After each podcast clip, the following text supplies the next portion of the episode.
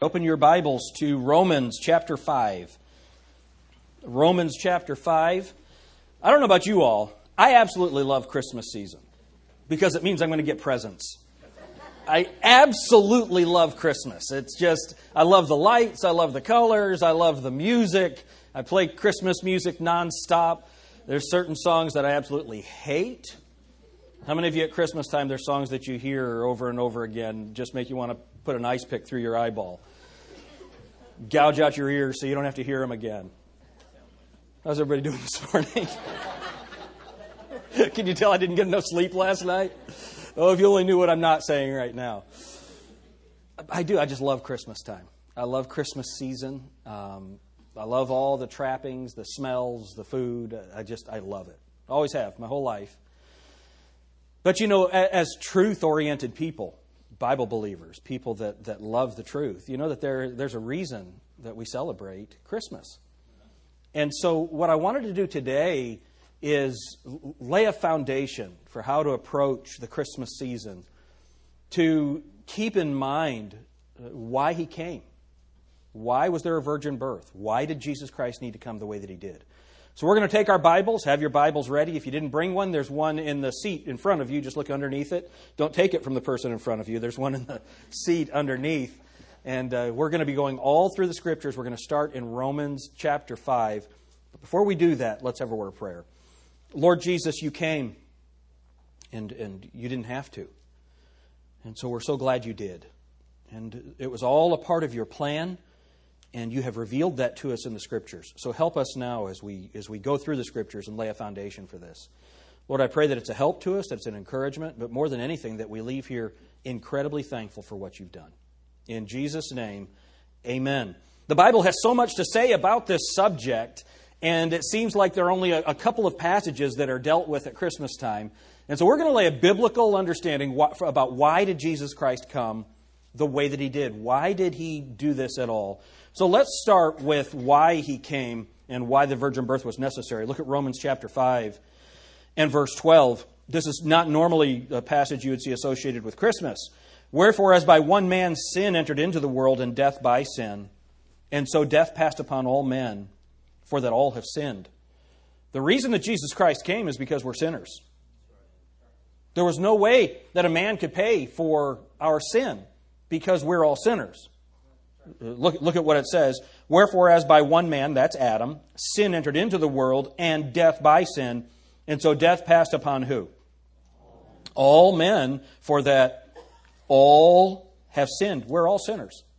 And that's just a simple fact of the matter is that none of us can pay that debt that we owe. Look at First Corinthians chapter fifteen.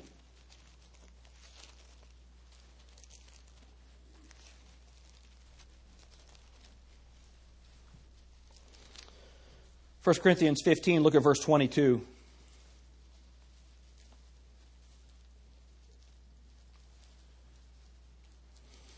The Bible says, for as in Adam all die, even so in Christ shall all be made alive.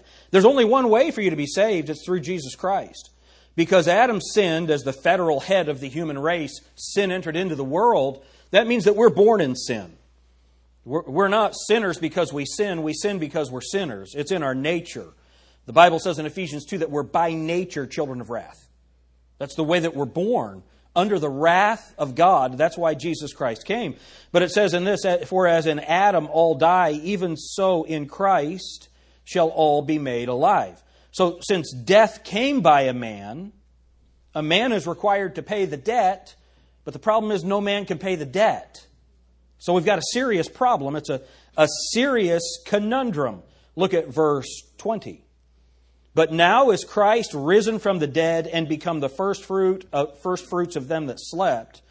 For since by a man came death, by a man came also the resurrection of the dead. You see, we needed a man who could pay our sin debt. And the only man that could pay that sin debt was the Lord Jesus Christ. But how did that happen? Well, it had to happen through a virgin birth. And we're going to see how all of that was set up and how it came to be. And it's important that you see in verse twenty-one, for by since, for since by man came death, by man came also the resurrection of the dead. So salvation has to come through a man. So let's find out how that happens. So get two passages. Get uh, Genesis chapter three and Revelation chapter thirteen. Beginning and the end, right? Genesis chapter three and Revelation chapter thirteen.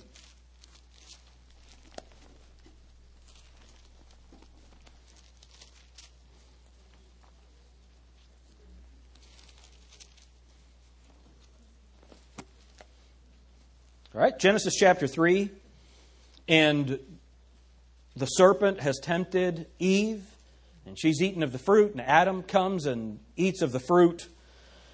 And by verse eight, it says, and they heard, this is Genesis three eight, and they heard the voice of the Lord God. Now, when you see the voice of the Lord God, that's Jesus. In the beginning was the Word, and the Word was with God. The Word was God. The same was in the beginning with God. This is Jesus coming to walk with them in the garden. And they heard the voice of the Lord God walking in the garden in the cool of the day. And Adam and his wife hid themselves from the presence of the Lord God amongst the trees of the garden. And the Lord God called unto Adam and said unto him, where art thou? Now remember this, God never asks a question to gain information. Did he know where they were? It's a sad thing.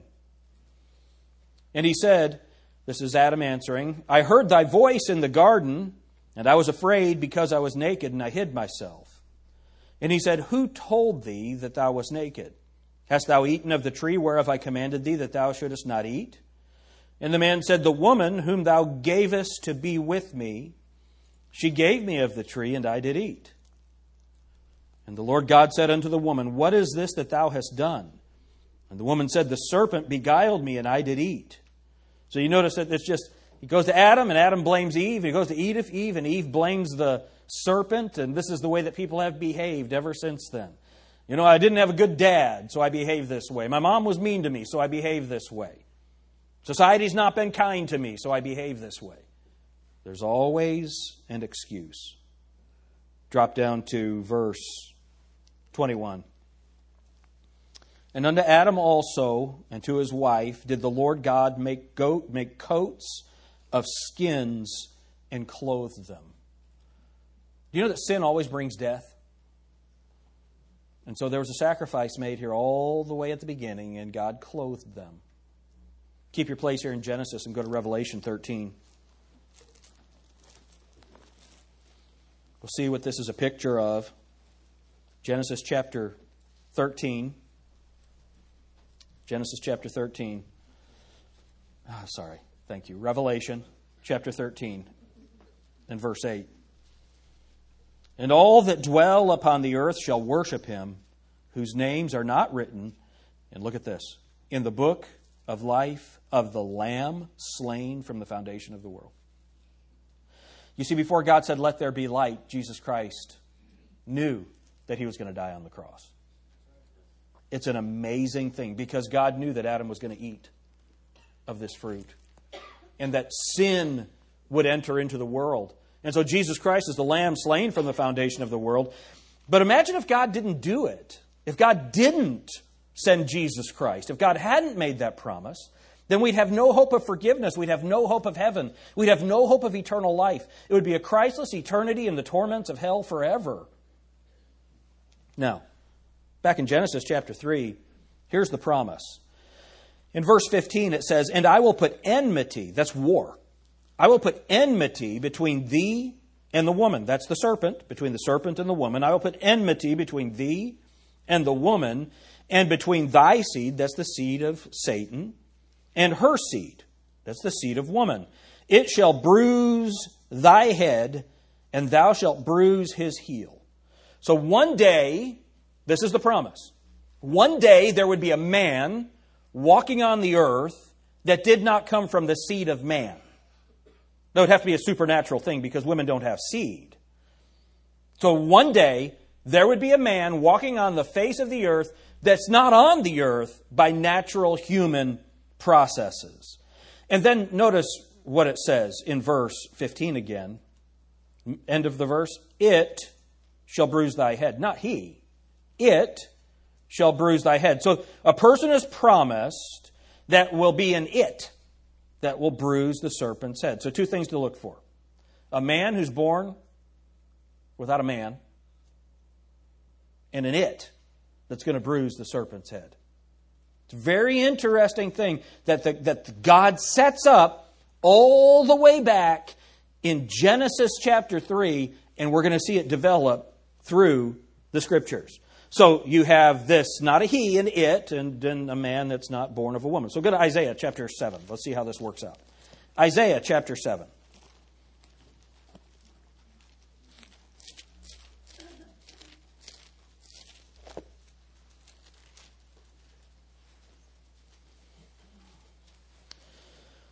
Now look at verse fourteen. Therefore, the Lord himself shall give you a sign. Behold, a what? Virgin shall conceive and bear a son, and shall call his name Emmanuel. So here you're going to have a virgin and have a child, and that is quite a sign. You know that the R S V, when it came out, the Revised Standard Version, when it came out, it said, a young woman shall conceive. That's not much of a sign, right? It happens every day. But when a virgin conceives, that's a sign that would have to come from God himself. Look at what it says. The Lord himself shall give you a sign. This would be a baby that did not come from Adam's seed, but from a woman with seed. This would be a child without a human father. And this speaks of a child entering into the world by a means other than that of natural human reproduction. You know what I love about this? God's not forgotten his promise. This is centuries after Genesis chapter three. God is promising that he is going to send his son. Now notice it says at the end of verse uh, fourteen, and shall call his name Emmanuel. And this is what Maureen was just singing about. We're going to talk about that in a minute. Now go to chapter nine and verse six. Isaiah chapter nine and verse six. Very important information here. For unto us a child is born. This is a birth announcement. Now notice this is not, you know, Jim and Laura would like to announce that they're having a baby, and hallelujah, we're not announcing that. It'd be like Bob Curlis, you know. Pushing the stroller from my wheelchair. But th- this is not an announcement from a couple. This is an announcement from God to the world. For unto us, look at what it says. For unto us a child is born, but the son wasn't born. The son was given. Why? Because he is the pre-existent eternal Son of God that God allowed to be born of a virgin. What an amazing thing. So this is a birth announcement to the world, but there's something that's interesting in this. The child is born, the son is given. We're going to see the son is given part here in a minute. And then look at what it says. And the government shall be upon his shoulder, and his name shall be called Wonderful Counselor, the Mighty God, the Everlasting Father. You know, when I see the Everlasting Father is being born, it's like I'm my own grandpa. How does this happen? How can the, the Father be born? How can Mighty God, Almighty God, how can that be born? That's the purpose of the virgin birth. That's what we celebrate at Christmas, that God came to be with us. It's an amazing thing. For unto us a child is born, unto us a son is given, and the government shall be upon his shoulder, and his name shall be called Wonderful Counselor, the Mighty God, the Everlasting Father, and he's the Prince of Peace. Isn't it wonderful? We have all these songs about peace. There's no peace in the world. There won't be peace until people acknowledge the Prince of Peace. Why? Because there's enmity between Satan and Jesus Christ. That will go on until Jesus Christ comes and puts an end to it. The Son is given. So how can a child be God? How can he be the Everlasting Father? Only God's going to do this. But notice what it says, that he's going to reign forever. Go to Micah, Micah chapter five.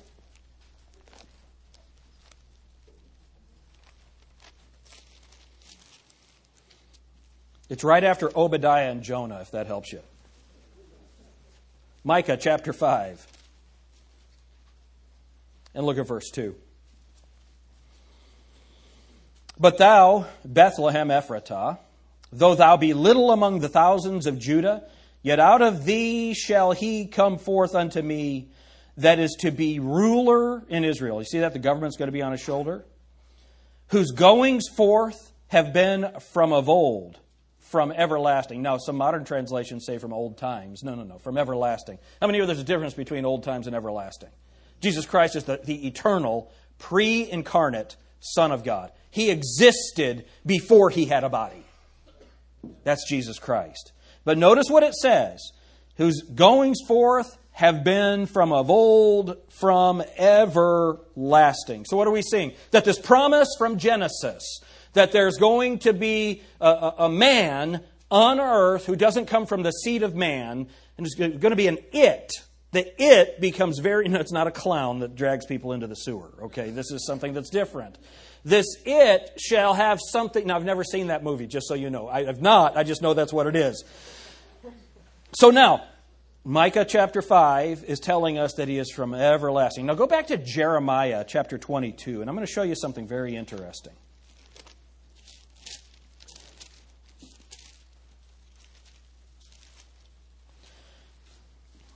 So there was an evil king in Judah, and his name was Coniah. And listen to what the Bible says in verse twenty-four, Jeremiah chapter twenty-two and verse twenty-four. As I live, saith the Lord, though Coniah, the son of Jehoiakim, king of Judah, were the signet upon my right hand, you know of a signet ring, yet would I pluck thee thence. And I will give thee into the hand of them that seek thy life, and into the hand of them whose face thou fearest, even into the hand of Nebuchadnezzar, king of Babylon, and into the hand of the Chaldeans. And I will cast thee out, and thy mother that bare thee into another country, where ye were not born, and there shall ye die. He says, I'm going to take you out of this land into another land, and you're going to die there. Your mother's going to go with you. And look at what it says. But to the land whereunto they desire to return, thither shall they not return. Now, some rhetorical questions here that God asks about Coniah. Is this man Coniah a despised, broken idol? Is he a vessel wherein is no pleasure? Wherefore are they cast out? He and his, what's that word? Seed. And are cast into a land which they know not. O earth, earth. Earth, hear the word of the Lord. Now, anytime you see a word repeated three times in the Bible, that's the highest level of emphasis. Holy, holy, holy is the Lord God Almighty. The earth is cursed here because, listen, without someone coming from the seed of David and sitting on the throne of David, there will never be peace on earth. And God has pronounced judgment on the seed of David through Coniah here. Look at what it says, verse thirty. Thus saith the Lord, write ye this man childless, a man that shall not prosper in his days, for no man of his seed shall prosper, sitting upon the throne of David and ruling any more in Judah. And I can just see Satan and his minions saying, we've won! We've won! We've done it! We've corrupted the world in such a way that the Messiah cannot come from the seed of David anymore. But God had a plan. God had a man who would be born without a man. So he could be from the line of Coniah without coming from the seed of Coniah. There's so much more to the Christmas story than you find. I've never seen a Coniah Christmas card. There's so much in this that where God has fought and dealt with Satan and with the evil. And he's doing it. A child will be born of Coniah's line, but not of his seed. Let's see how it happened. Matthew chapter one.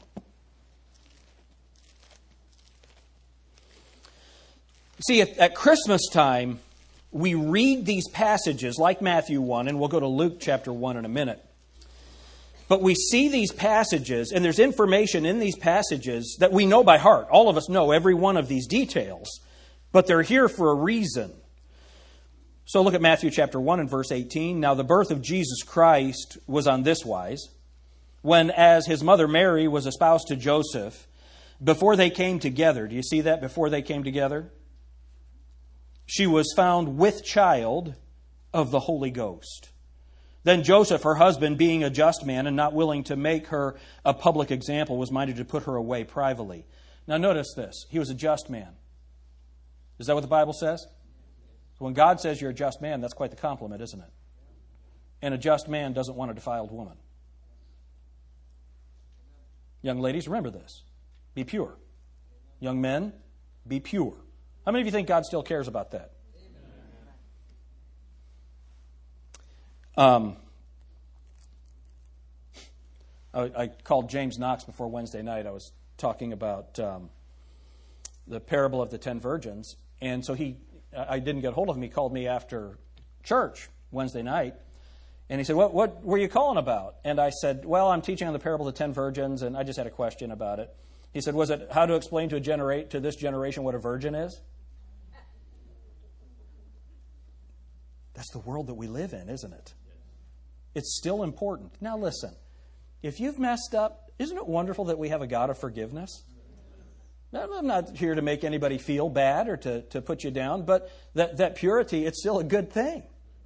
Be ye pure as God is pure. Be ye holy as God is holy. All right, so now, so he was minded to put her away privately, verse twenty. But while he thought on these things, behold, the angel of the Lord appeared unto him in a dream, saying, Joseph, thou, what's it say? Son of David. David. Joseph is from the line of David. And so Joseph is his father legally, but not his father physically. How about that? Thou son of David. Fear not to take unto thee Mary thy wife, for that which is conceived in her is of the Holy Ghost. Now, do you notice it says for that? Not him. That. And she shall bring forth a son, and thou shalt call his name what? Do you know that this is the first time this word is introduced in your Bible? You see, we understand the Messiah. We understand those words. But this Jesus, this is his humanity. This is our hope of a Savior. Because look at what it says. Shall call his name Jesus, for he shall save his people from their sins. Now all this was done that it might be fulfilled, which was spoken of the Lord by the prophet, saying, Look, behold, a virgin shall be with child, and shall bring forth a son, and they shall call his name Emmanuel, which being interpreted is what? God with us. Unto us a child is born. Unto us a son is given. What a wonderful announcement. Look at Luke chapter one.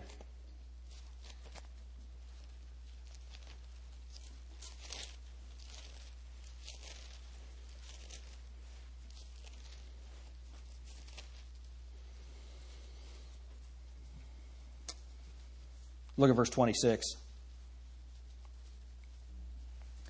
And in the sixth month, the angel Gabriel was sent from God unto a city of Galilee named Nazareth to a what?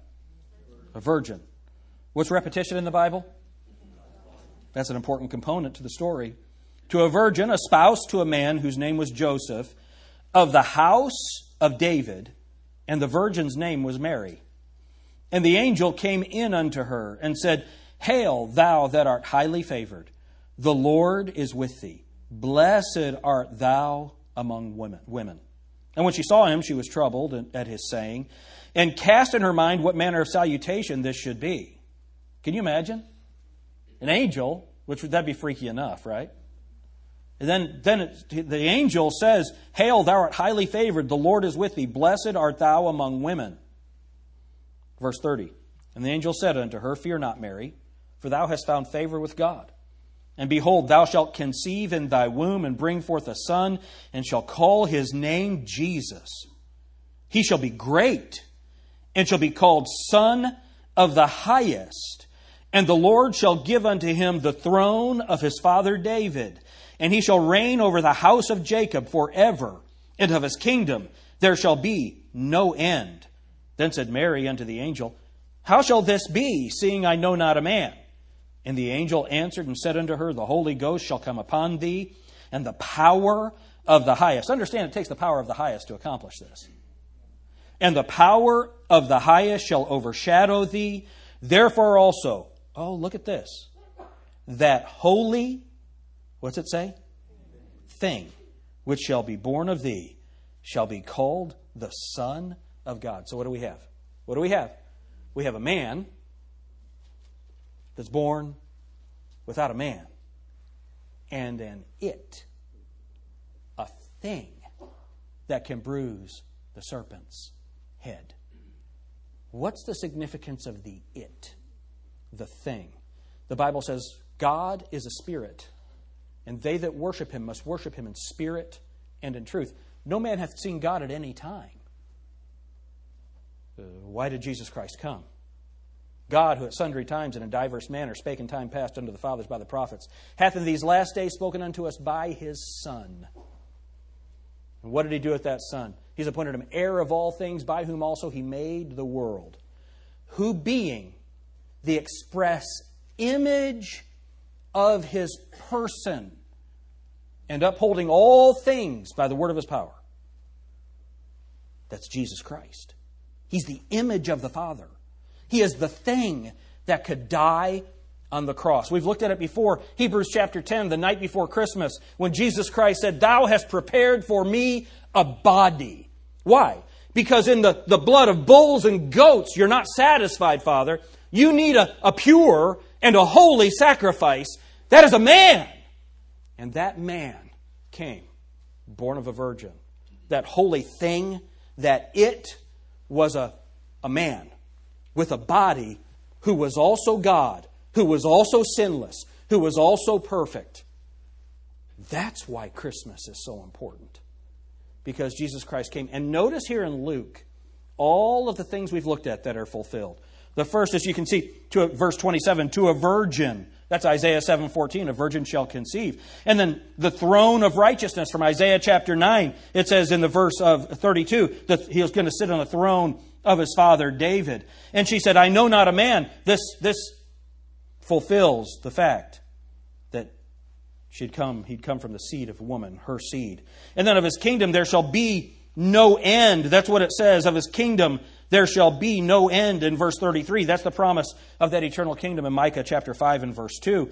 It is all fulfilled. Every one of these details were required for Jesus to be the Son of God. That's why it's here in your Bible. Why Christmas? Why? Because Romans five twelve, for as by one man sin entered into the world, and death by sin. And so death passed upon all men, for that all had sinned. First Corinthians chapter fifteen, because it took a man. Look at it, First Corinthians fifteen. Let's look at it.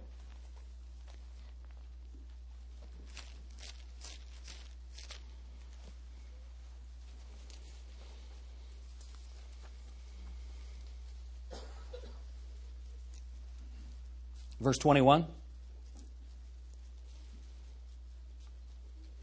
For since by man came death, by man came also the resurrection of the dead.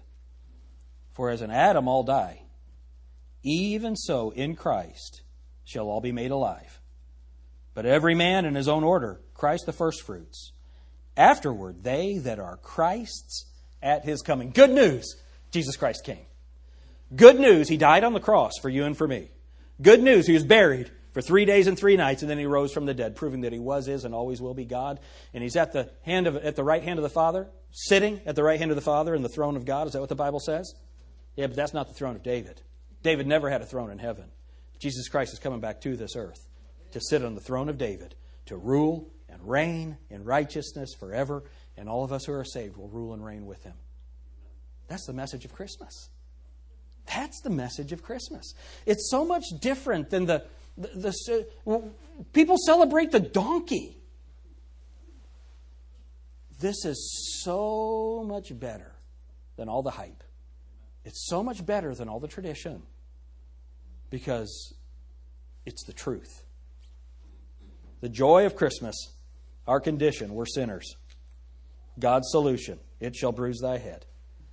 That's Satan's head. Jesus Christ is the hope of the world. Amen? Aren't you glad Jesus Christ came? What an amazing Bible we have. I hope that you're saved. He didn't just come so we could have Christmas. He came so we could be saved. Thou shalt call his name Jesus, for he shall save his people from their sins. And the best part is what Maureen sang about before I preached. He's Emmanuel, God with us. He came. The Bible says, for as by one man sin entered into the world and death by sin. It took a man to pay for that sin. And do you know what that means? That we have not an high priest which cannot be touched with the feelings of our infirmities, but was in all points tempted like as we are, yet without sin. There's one God and one mediator between God and men, the man Christ Jesus. Remember what Job said? God's not a man. Can we look at it? Job nine.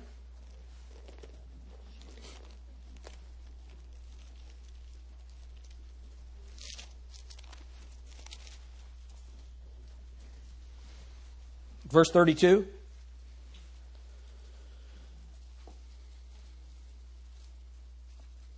Job nine, verse thirty-two. Talking about God. For he's not a man, as I am, that I should answer him, and we should come together in judgment. Look, neither is there any daysman betwixt us that might lay his hand upon us both. Let him take away, let him take his rod away from me, and let not his fear terrify me. Then would I speak and not fear him. Look, but it is not so with me. Aren't you glad he became a man? Job didn't get to know that God until Jesus went down and preached the gospel to him in paradise. We get to know him. We get to know him. That he's not a man? Yes, he is. He became a man without sin. That's what Christmas is about. As we enter into this season and all the busyness and all the craziness and all the meat roll log things that people pass around, all of the stuff, the, the cheese that nobody likes, all that stuff when you go into it, and, and, and green bean casserole, it's like beans and pus mixed together they put in front of you. It's disgusting. When you enter into all of that,